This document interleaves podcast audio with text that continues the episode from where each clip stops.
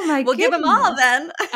Okay. If I can encapsulate it all, it's like it is safe to be a wealthy, turned on, rich as fuck, loud, bold, confident woman taking up space, being sexual, being successful, making money, and you can still have a beautiful big heart and love the fuck out of other people.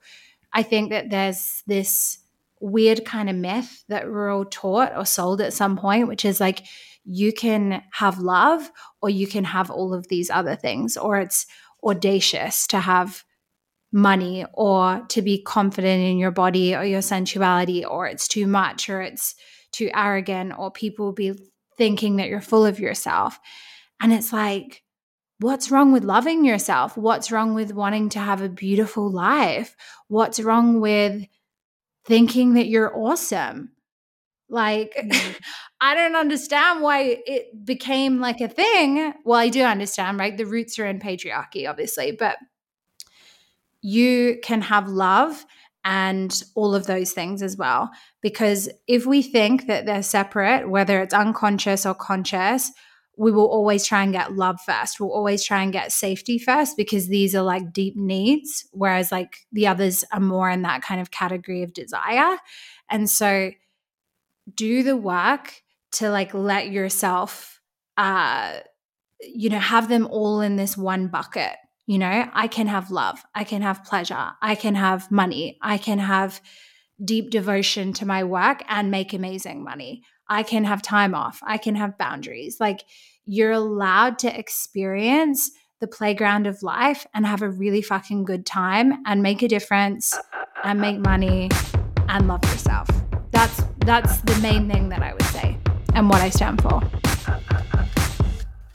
Welcome to the Inner BS Podcast. We are action takers, rule breakers, and change makers. We rebel against the status quo and pave our own way. We are unapologetic in our claim of wealth, freedom, and pleasure. We are spiritual beings first and human beings second. We are soul-led service providers designing our own future. I'm your host, Jessica Zeinstra. I believe our world needs a revolution. I believe service providers can be the ones who bring it.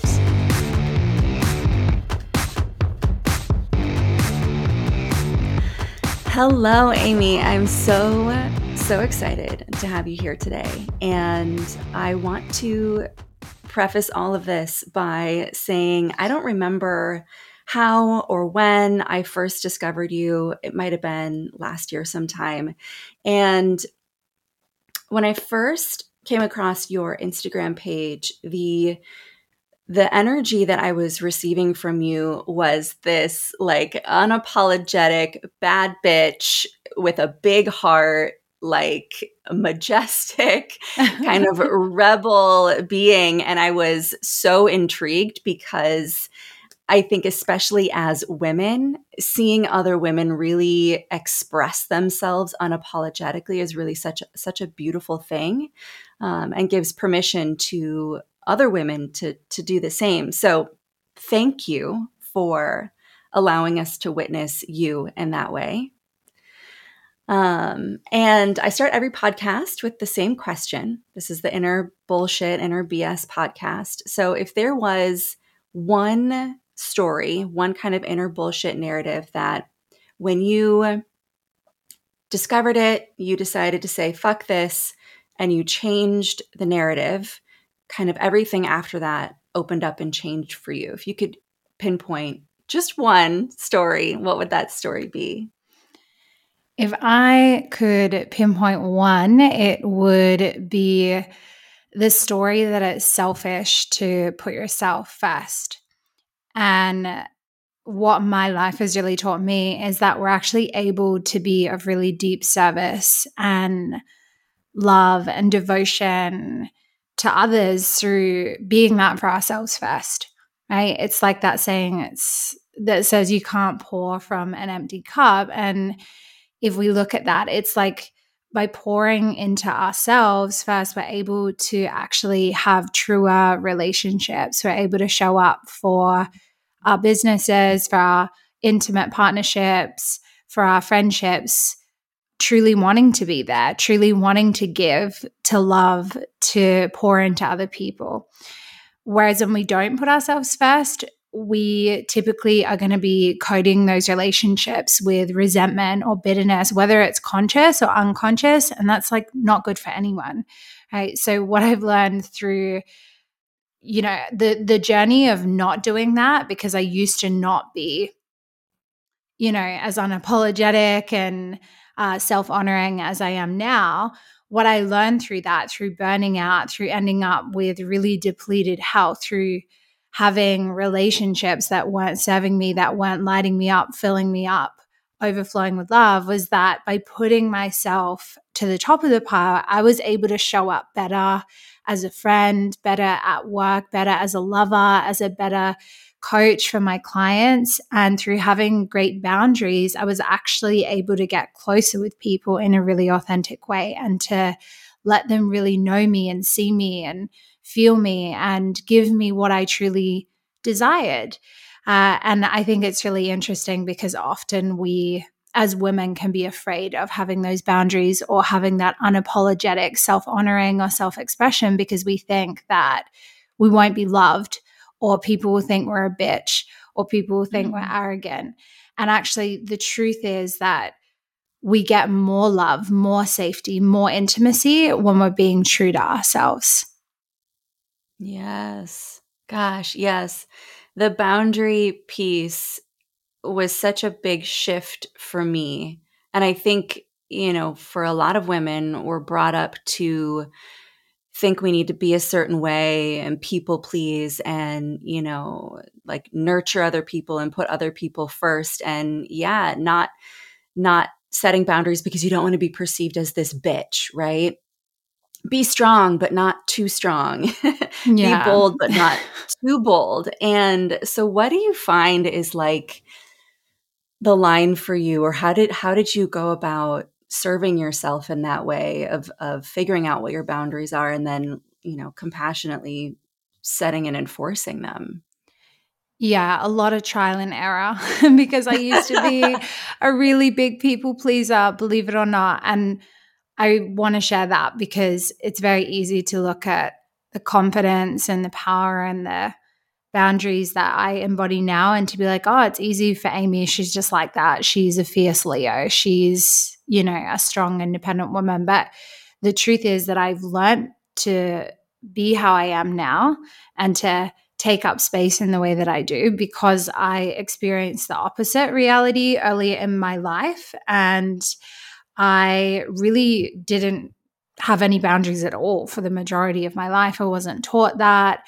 I experienced certain things throughout my life, like abuse and bullying and all these things that, you know, made it feel very scary or unsafe to actually enforce boundaries. But at the same time, that lack of boundaries was leading to a lot of destruction within my body, within my life, my habits. And I also had this history of PTSD and disassociation. So I really wasn't even tuning in or attuned to what I needed, what I desired, what I wanted. And so for me, like my relationships had no boundaries because I wasn't even sure what I wanted from those relationships. And so the journey to learning about boundaries and honoring myself and putting myself first was one of trial and error. And it's kind of like a muscle that I started to build. I started getting these little insights of awareness of like, oh, okay, I want to say no to this, but I'm feeling scared to say no. And just leaning into that edge and being like, okay, well, what would it feel like to just communicate no with love and giving it a go and going, oh, okay, wow, like the world didn't spontaneously combust. Nobody hates me. It's fine. Okay. And your nervous system expands little by little in that way. And you realize little bit by little, like, ah, it's safe to honor myself. It's safe to be truthful. And there are also experiences where you won't be met with love and understanding and compassion when you set boundaries. And the assignment in those moments, at least for me, was to really like self-soothe in healthy ways and to mother myself and to remind myself that, you know, it's okay to put myself first. But it was like a journey of experimenting, a journey of leaning into the edges, and a journey of expanding, like, through that trial and error, I suppose. Yeah, I love that you said it's a journey. It really is. Because I think, like you said, so often, you know, people will see someone like you or, you know, another leader that's really owning who they are and really powerful and strong, and make that assumption of, oh, they were born this way, right? Like, they've always been like this. This is just how they are. And 99.9% of the time, at least in my experience, it's the exact opposite. You know, they've usually overcome some pretty big hurdles and gone down this really intense journey of learning how to express themselves and, like you said, leaning into their edges and, you know, being met with some major resistance and, you know, people not necessarily respecting your boundaries and, you know, the life challenges. Yeah. Yeah, totally. I mean, one of my first memories is me going to, I don't even know if it was kindergarten or before you go to kindergarten, like super young, must have been like 4 years old. And I got in trouble, or my mum was spoken to because I was told I was too bossy. I was like being too bossy or too bold with the other children or something.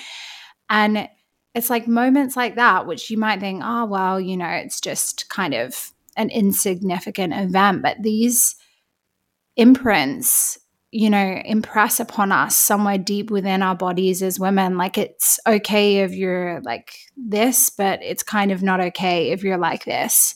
You can be this, but you can't be too much of this.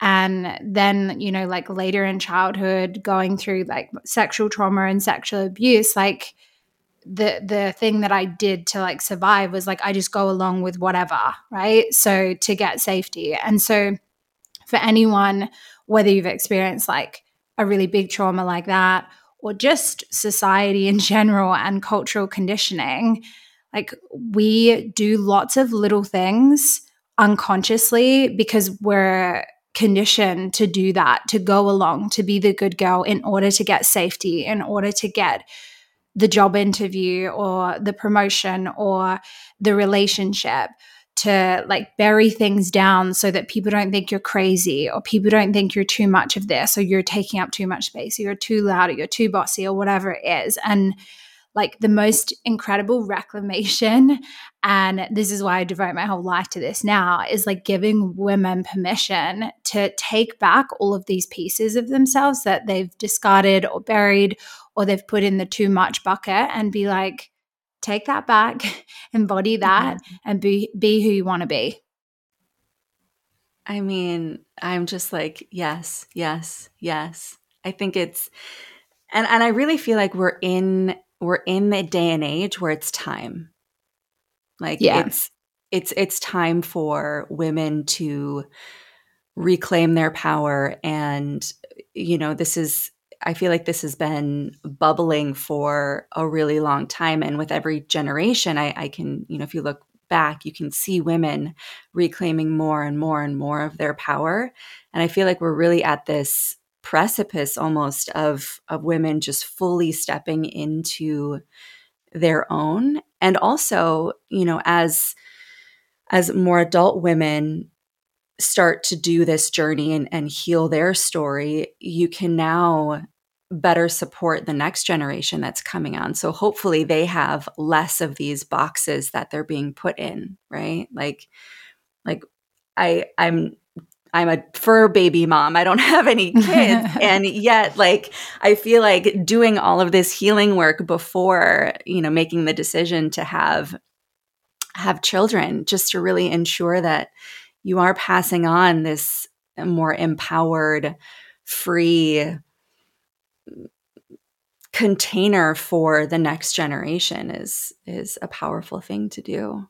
It's so powerful. And you know, what a lot of people don't realize or perhaps know, and I know because one of the modalities that I work with in my healing containers is rebirthing breathwork. And It's one of the most magical somatic healing modalities that you'll ever come across. And in these sessions, what comes up for people is like a lot of trauma that's stored in the body or conditioning. And some of it is not even that individual's, right? It's coming from, like, it's being passed down the lineage. It's being passed down through the birthing experience. And so one of the most incredible things that women specifically can do is to do rebirthing breathwork before they conceive, because they're clearing their vessel of so many of these imprints before they then like have a child. And I just honestly, if the whole world could have these rebirthing sessions, we would end up with an entirely different generation of humans, because, you know, we store so much in the body. We store ancestral imprints in the body, you know, like stuff from our ancestors that's passed down in our DNA. This is not only like a spiritual theory. This is now proven through epigenetics. And so even though you can want the best for your child when you have your child and when you're raising them, like so much of that comes down to like, what healing are you doing for you? What are you embodying for you? And I know so much of the healing work that I've done has also been for my mother, because of all of the healing that she didn't yet do. She's now going through like more of a healing journey now later in life because of like the influence of me. But one of the best gifts that anyone who wants to be a mother could give themselves and their descendants or their children is looking at the healing and the self-love that they have to activate within themselves. Mm, yeah, I've definitely noticed that my relationship with my mom in, you know, me doing my own healing journey over the past 10 years, the relationship that I have with my mom is completely shifted, right? Like it's so much deeper, and I wouldn't be able to have the relationship that I have with her today if I hadn't have gone through my own healing. Yeah. That's so beautiful. That's so beautiful. Right. I'm curious. So I've done a lot of, I do breath work and I have it in my practice, and breath work for me has been probably the biggest tool that like that has created the most shifts outside of, you know, any kind of like plant medicine experience. I feel like breath work has been by far the biggest healer for me. I have never heard of rebirthing breathwork. I'm curious.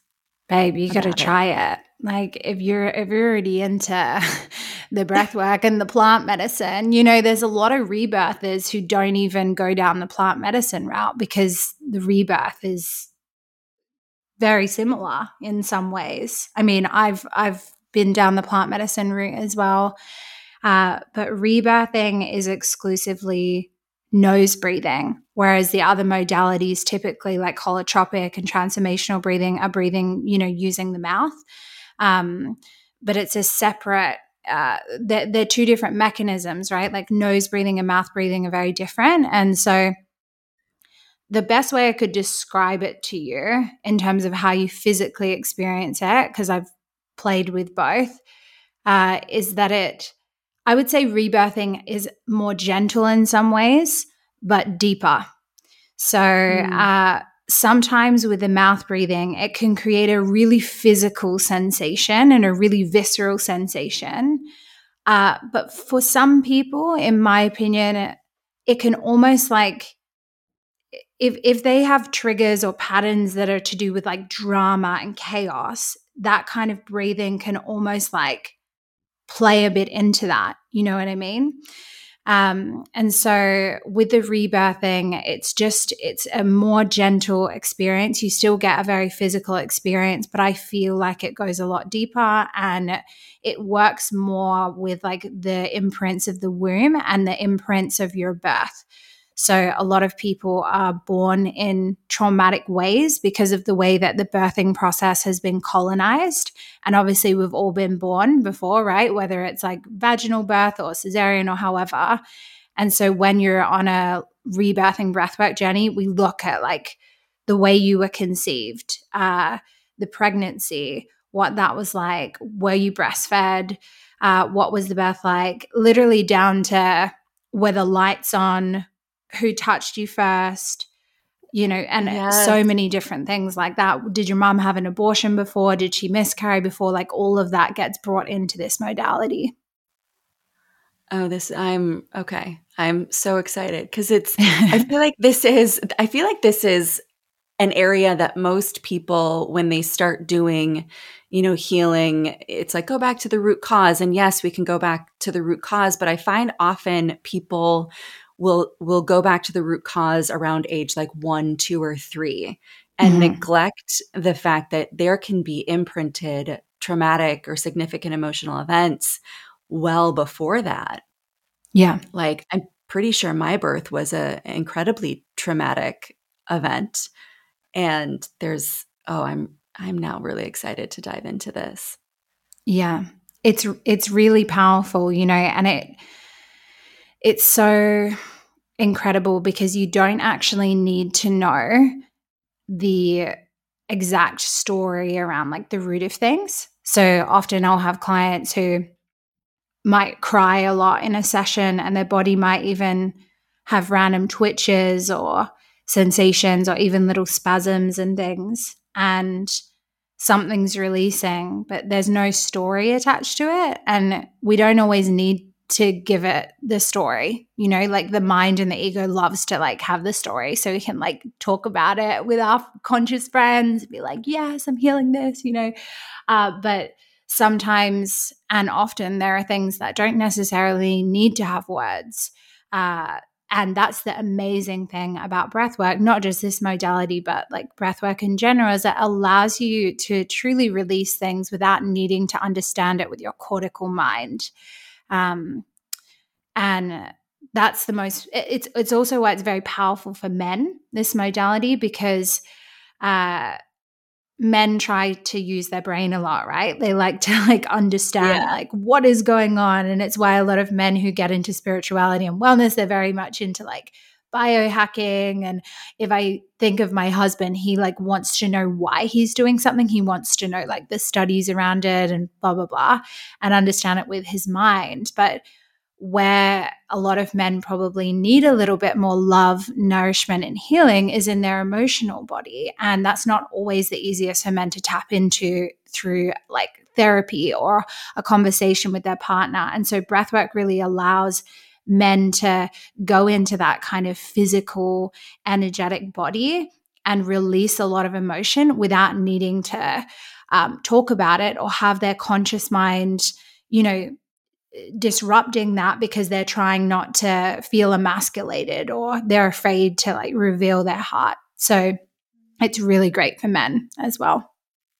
Yeah. Oh my gosh. I'm just thinking of a conversation that my husband and I had the other day, and it was literally on exactly this, on how, you know, he's trying to make sense of an emotion that he was feeling. And it's like, but sometimes there is no sense to make of it, right? Like you try so hard to run all the scenarios and justify it and in your mind. And for me, and I think most people, you know, most of the time there isn't a reason and there doesn't need to be a reason. And like separating the need to create a story or a reason around why you're feeling some type of way and just allowing yourself to feel whatever it is you're feeling. It can be, I know it was scary for me when I first started, just allowing emotions to run through my body without putting any kind of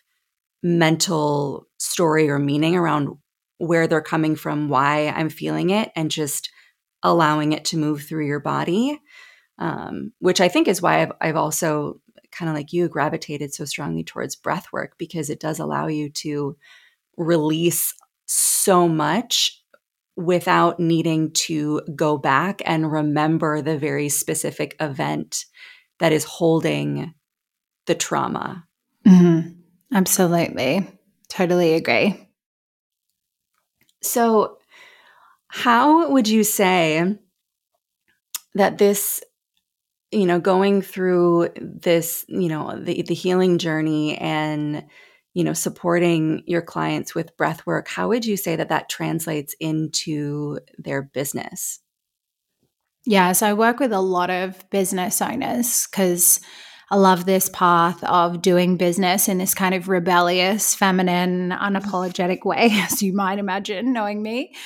And I have a business and I lead people through their own business journeys based on like how I run mine, which is that I'm a coach, I'm a mentor, I'm a healer, I do, you know, priestess work, but my business is interwoven with my life and who I am. So I'm very multidimensional. My business has different aspects to it. I don't necessarily have a niche. I am the niche.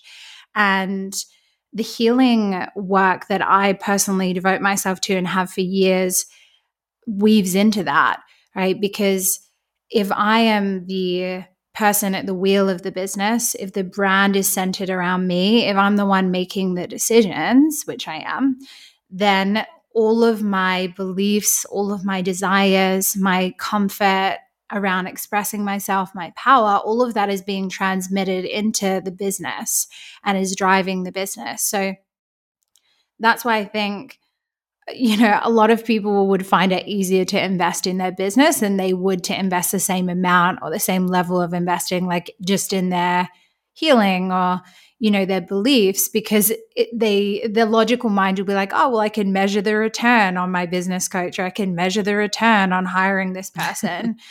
And you can't always like put a pin in the healing, can you? Like sometimes you can, but sometimes it's like an accumulation of different things that you're doing. But I believe that having healing support and looking at the layers of your consciousness is always going to bring abundance to your business, because, you know, you're the, yeah, you are the business, right? And so if you're feeling great, or if you're working on the parts of yourself that feel like they need some love or some nurturing or some support, all of that is always going to feed back into the decisions you make, the way that you show up, and even just the energy that's felt when you show up. You know, like when we started this show, you were saying like, oh, Amy, you know, like online, you're this unapologetic bad bitch. Like all of that is an essence that is conveyed from everything that happens behind the screen, right? I could do all those things like on the screen, and maybe some people would believe that, but there would be like an intuitive sense if I was not in alignment with that, you know, like there wouldn't be like all these hundreds of women coming into my programs, or if they did, they would be disappointed with what they found. So it's that saying, fake it till you make it. I don't like it, because I'm like, you know, be the embodiment of, you know, the person you want to be off the screen and on the screen, or like in the business and out of the business. And I think like healing self-development, it's the best investment you can make in yourself as a business owner. 1000%. I also struggle with the phrase fake it till you make it, because like you said, you can feel, you can perceive somebody as one way on the screen, right? And then once you start working with them or actually like go into their business, if there's incongruency between who you're presenting online and then who people receive when they actually meet you in person or virtual or however, you know, you're offering your services, if that energy isn't the same, I mean, no one's going to come back, right? Like you're not really going to have a business that's growing. Totally. It's like completely out of integrity, you know? And I sort of get why people might say that quote, you know, it's like that thing of like acting as if, or like if you're not confident, you know, just giving it a go and acting as if maybe you would in 5 years with that kind of confidence. So I kind of understand why people say it, but at the same time, I dislike it, because I think for me, the biggest compliment ever is when someone says to me like, oh, you're just how you are like online, or they meet me in person, they're like, wow, you're like the exact same. And I'm like, yes, you know, because I want people to know me and to feel me and to feel my heart. And I want people to come into my spaces and my programs and be blown away. If anything, I'd actually rather them be like more pleasantly surprised by the richness of the experience than what they thought they were getting, you know? So I guess for anyone who, you know, did like that quote until we said we didn't, or is thinking like, oh, but, you know, I'm not confident, so how I'm going to show up. It's instead of faking it till you make it, recognize that there's a part of you inside who already is confident, who already is a leader, who is super powerful, right? Because if you have a desire to be that way, it's not an accident that you have that desire. And so there's already a part of you inside, and it's like, how do we harness that part of you more and more and more? How do we feel into that part? What would that aspect of yourself say? Or how would she or they be, you know, when they show up in their business or online? And just start to like lean into that a little bit more. I think that's like a healthier way of encompassing that. Yes, I love where you're like, it already exists, because if you have the desire didn't just, you know, come out of nowhere. Like it came from within you. So yeah, if it's coming from within you, like you already have the ability and capacity to actualize it. Totally. And it's like, I don't have a desire to be a brain surgeon, right?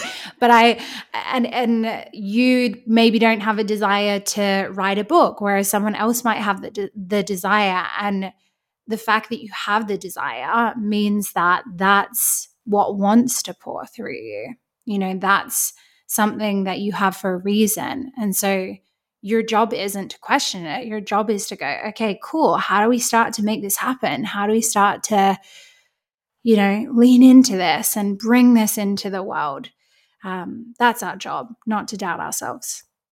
Yes. And this is where all of the, you know, healing too comes in, because as these desires come up, right? Like often we get smacked with these stories of, oh, but I could never, oh, you know, I'm not good enough for this, or, oh, how will this work out? And, you know, like you said, our job is not to question it. Our job is just to lean into it and also, you know, go through the healing that allows you to trust yourself and allows you to reconnect to your intuition and your inner wisdom and learn how to lean back into yourself.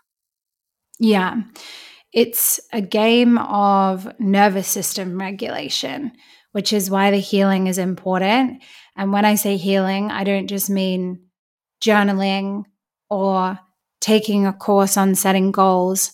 I mean, you know, breath work, deep forms of meditation, you know, the different somatic modalities. I mean, there's so many of them, right? Even like I work with a lot of sensuality and tantric modalities, and I teach a lot of that as well, because it might seem like, oh, that's separate, you know, working with your sensuality or working with your breath isn't the same thing as being confident, but it is, because when you have a desire that's really big and scary, but also amazing, your nervous system, if it has, you know, this imprinting or these trauma responses, if you go into fight or flight or freeze or fawn, like that's going to get in the way of the desire, right? Because you're always going to try and meet your need for safety first.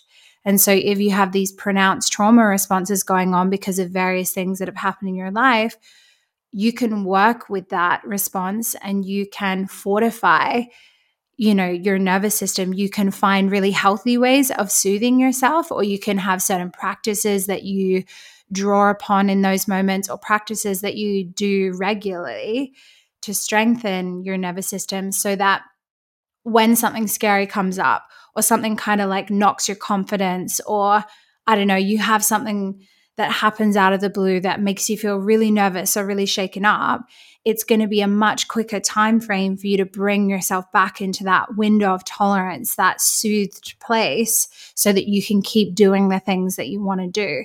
But if you're not doing that healing and you're getting knocked down and you have to go and hide away for weeks at a time, and maybe you're not in your business during that time, it's going to be harder to go and create those things that you want, you know, because you're not giving yourself a chance, you know. It's about giving yourself love, You know, giving yourself healing and devoting yourself to that is giving yourself love. It's giving yourself opportunity. It's giving yourself a chance to actually go out and be the very best that you can be, to do the things that you want to do, and you're worth that. And so, you know, again, it's why I'm like always telling people, like, anything that's helping you to regulate your nervous system is always going to be a win-win, whether it's like business, relationships, intimacy, sexuality, manifestation, it all matters. Yeah. And yes, it all matters, because like you said, you know, if relating it to business, if you're wanting to launch something or do something different, or, you know, put yourself out there in a different way, or, you know, whatever, do something that seems really scary, and you're unable to regulate your nervous system or get past those feelings of, you know, freezing, fawning, running away, whatever, then your business isn't really going to grow. Yeah. Totally. And, you know, a lot of people have fears around rejection, confrontation, being wrong, not being good enough, all of these things, right? And so the really cool thing is that when you go on a healing journey or a self-development journey and you're looking at all of these experiences and how they shaped your belief systems, how they shaped your limiting beliefs, you can then transfer that awareness into more confidence in your business, because you can say, oh, well, I've been here before. So for me, I was so scared when I started my business. I didn't have anywhere near the confidence that I have now. And when I fail or when things don't go well, I literally just laugh most of the time. I have this method where I call it the lol method. And I'm like, if you can't control it, you just got to lol.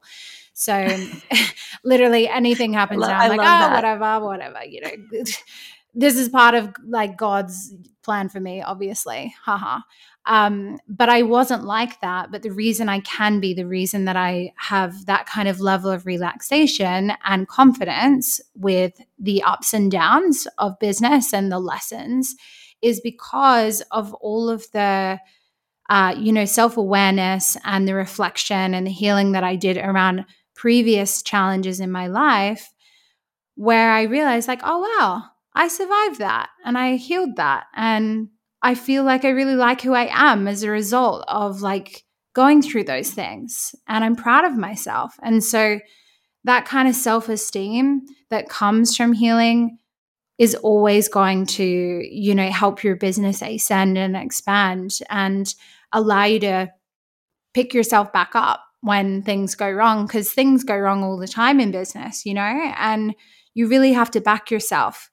And there's a certain, you know, fire inside when you're backing yourself, and it's not an accident. It comes from building resilience, and through, you know, the resilience that we get through going through challenges, reflecting, and coming out the other side.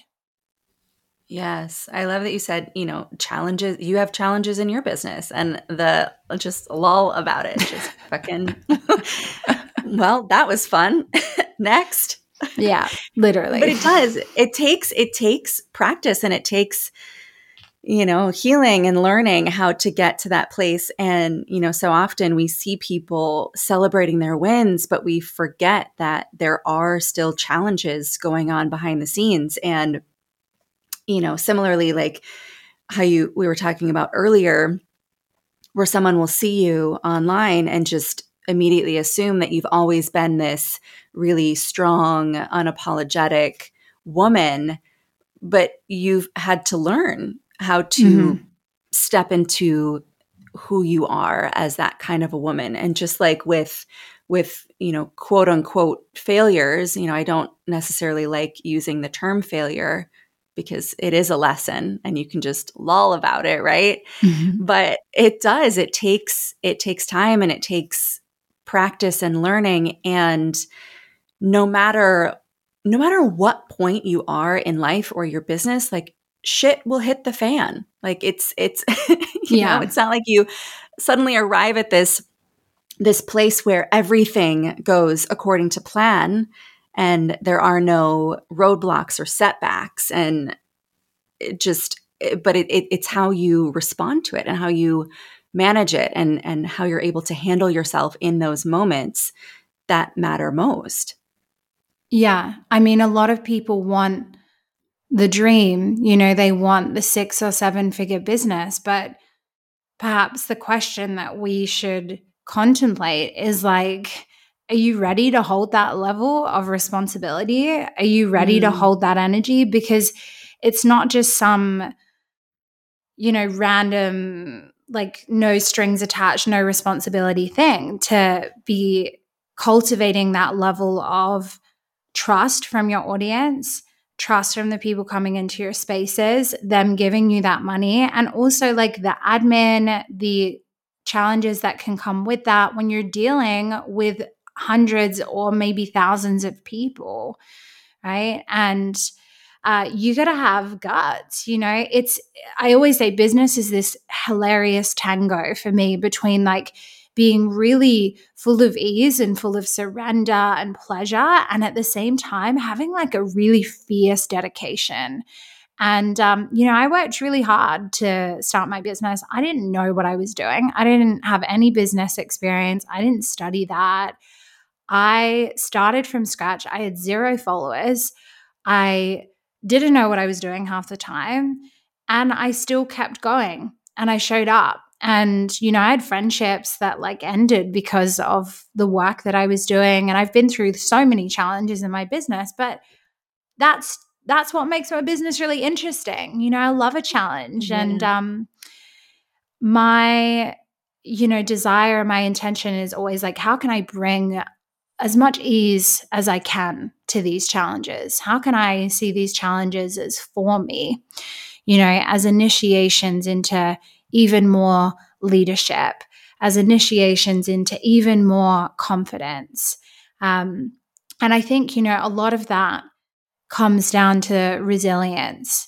You know, I've been building resilience my whole life, and then business just helps you build even more resilience, right? And it's always the people who have that resilience and that dedication who keep going when other people give up.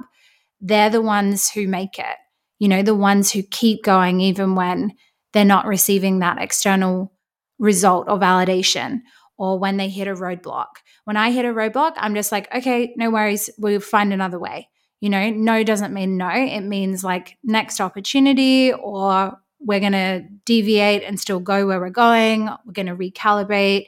Whereas like I think a lot of people might get a no and really personalize or internalize it, and then see that as evidence of like, oh, it's not working, so I'll give up. And so I think for business, you really got to have that like fierce self-belief. You know, you got to believe in yourself more than anyone else believes in you. Like I believe in myself more than anyone else on this planet. Like I know what I'm meant to do. I know what I was made for. And I often tell my clients with business, I'm like, you have to burn all your ships on the shore. I think Tony Robbins or someone said that. And it's like, there's no other way. There's no other thing that I'm doing. If it doesn't work this time, it's fine. We'll find a different way to make it work, because this is my path. I love how you, the reframe on calling it an initiation, because it is like, I haven't heard it said that way, and I'm loving it, and I'm adopting that, because when you look at it as an initiation, it's almost like, okay, this is an initiation. Let's fucking go. Yeah. Let's figure it out. I'm being initiated into expanding my container and the next level of myself, and you know, expanding my resilience and just figuring it out. I mean, when I'm the queen of there's plan A, there's no plan B. Like if there's even really a plan at all, I'm like, I just jump and figure it out as I go. Yeah. And, you know, this isn't saying that like I don't have a loose plan. And also my biggest successes have come literally from, you know, like you said, like I cut the net, like I cut the line, like I jump, and that full forward trust in knowing that no matter what happens, it's going to work out has served me immensely. and generally speaking, has then created some of my biggest business successes. Yeah, I agree. I mean, that's how I roll too. Do you know you're a human design type? Oh, yeah. So I'm a manifesting generator, 1-3 sacral authority. You got that 3 line. That's why, babe. I'm a 3-5, and it's a very interesting combination, the 3-5. But having that 3 is like, you know, we're the risk takers, and like I'm still strategic, you know, like I got a lot of Virgo and Capricorn in my astrology chart, which I'm all about. I really like it. It's like a mix of being intuitive, but I also, you know, have like a logical aspect to me. And so I really love to take risks and then just kind of figure it out as I go, because I feel like I can, you know, I can take those bold leaps, and then I'm like, okay, then I'll strategize after, like how we're actually going to like keep the wheels on this thing. But I think like knowing your human design is really powerful, because it can help you in that process of trying to take more, you know, risky moves and trying to be more confident and like go out on a bit of an edge. 'Cause different types, I think, have different processes around this. So yeah. Oh, 1000%. I'm just digging into learning more about human design. Have you looked at gene keys yet? Because that's like the next rabbit hole for you. I'm about to go down a serious rabbit hole after this. The gene keys are amazing. It kind of like brings in human design as well, but it's way more complex and deep. Like I've been working with a coach just to help me figure out my gene keys, but yeah, start with human design for sure. And then when you feel like you've nailed that, then gene keys, I think you'll love, based on, you know, all the things that you're into. Yeah. Okay. I'm like, check. We're going to go down a complete rabbit hole. Yeah. Love it. So if you could give anybody listening like one, you know, I think it's always so hard to nail down like one piece of advice, but if you could give them just one piece of advice, what would you say? Oh my goodness. I mean, is that a loaded question? There's so many things that everyone needs to know. Oh my goodness. We'll give them all then. Okay. If I can encapsulate it all, it's like, it is safe to be a wealthy, turned on, rich as fuck, loud, bold, confident woman, taking up space, being sexual, being successful, making money, and you can still have a beautiful big heart and love the fuck out of other people. I think that there's this weird kind of myth that we're all taught or sold at some point, which is like you can have love or you can have all of these other things, or it's audacious to have money or to be confident in your body or your sensuality, or it's too much or it's too arrogant, or people will be thinking that you're full of yourself. And it's like, what's wrong with loving yourself? What's wrong with wanting to have a beautiful life? What's wrong with thinking that you're awesome? Like, I don't understand why it became like a thing. Well, I do understand, right? The roots are in patriarchy, obviously, but you can have love and all of those things as well. Because if we think that they're separate, whether it's unconscious or conscious, we will always try and get love first. We'll always try and get safety first, because these are like deep needs, whereas like the others are more in that kind of category of desire. And so do the work to like let yourself, you know, have them all in this one bucket. You know, I can have love, I can have pleasure, I can have money, I can have deep devotion to my work and make amazing money. I can have time off, I can have boundaries. Like, you're allowed to experience the playground of life and have a really fucking good time and make a difference and make money and love yourself. That's the main thing that I would say and what I stand for. Fuck yes. I mean, we can go down a whole other rabbit hole on it, but yeah, I love that you said like there, why do people think that it's so wrong to love yourself? And I personally see nothing wrong with being completely quote unquote full of yourself, because like being full of yourself just means that you're totally vibing on yourself. Like, yeah. I love like just fucking vibe on yourself. Yeah, vibe out on yourself. Like, who else are you going to vibe out on?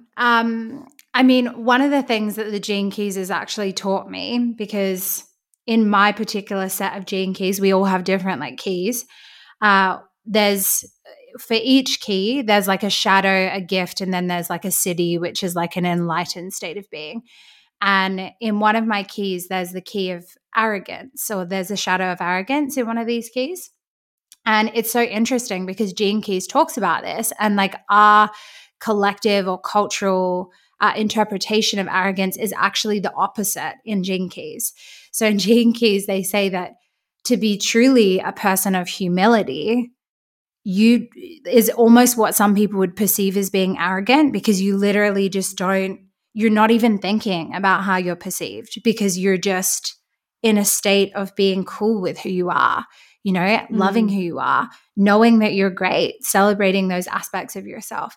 And actually, humility, as some people try and align with it, is actually arrogance, because you're trying to avoid being judged. You're trying to control how you're being seen, which is the same as someone who is actually kind of, you know, being what we might think of as arrogant, where they're just like boasting and it's coming from insecurity.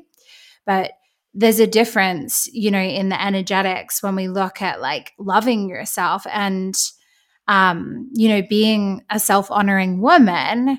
It just means that you're in your very natural state of being. You just think that you're great. You love yourself. You know that you are love. You put yourself first. And in doing so, you can actually, you know, be really loving to other people, because you're not trying to control how you're being perceived. You're honoring yourself. You're pouring from the fullest cup. And truly, I think, like, you know, the world would be very different if people had a lot more love for themselves. So I'm all about it. Oh my God. The world would be a completely different place. Can you imagine the world? I feel like we would live in like Fern Gully if every single person. Can you imagine? Oh my goodness. Can you imagine the friendships that we would have as women? Like, oh my God. Like, and how close we would be, and like how we would come together in community, and even think of like what it would be like for mothers and for little girls, and, you know, even for men, you know, like the patriarchy and, you know, this culture of self-loathing that doesn't help men either, even though women typically are like less safe and have less rights and things like that. It harms men as well for women to be that way. So like, imagine if every single person just loved themselves, and we were all just hanging out and like loving on each other, because we weren't afraid of how we were being perceived, and we were like honoring each other's boundaries and being of service to one another. Like, the world would just be I don't even know. Oh like God. I can't even like conceive it. I'm like, first, I want this for the entire planet. Second, like, I want to create a community. Let's go buy an island and invite all of the people that are self-loving and self-honoring, and just create this like magical, mythical reality. Yeah. I mean, this is my plan. I'm going to buy a property here soon in Mallorca, and I'm going to have like a little commune situation going on, and everyone can just be naked and just cook and like dance and just hug and just vibe on one another. It's going to happen here in Mallorca. Yes. What I hear for all of this. I actually love seeing, like, I'm seeing more and more people doing exactly that, buying big pieces of land in different places around the world to create these communities where people can come and live in full love and harmony with each other, which I think is just so beautiful. So gorgeous. Yes. This has been such an amazing conversation. I'm going to put all of your information in the show notes so people can find you, they can follow you, and work with you. Yay. Thanks for having me. It's been an honor and a pleasure. So I appreciate you. Thank you for listening to the Inner BS podcast. Send me a DM to let me know how much you loved this episode. Leave a rating and a review on Apple Podcast. Take a screenshot and then email to hello@innerbeautyschool.co to receive a free Inner BS sticker pack and be entered to win a free membership to the Inner Beauty School campus for a full year. Remember, you are cosmic stardust. You get to flip the tables on the status quo and pave your own way.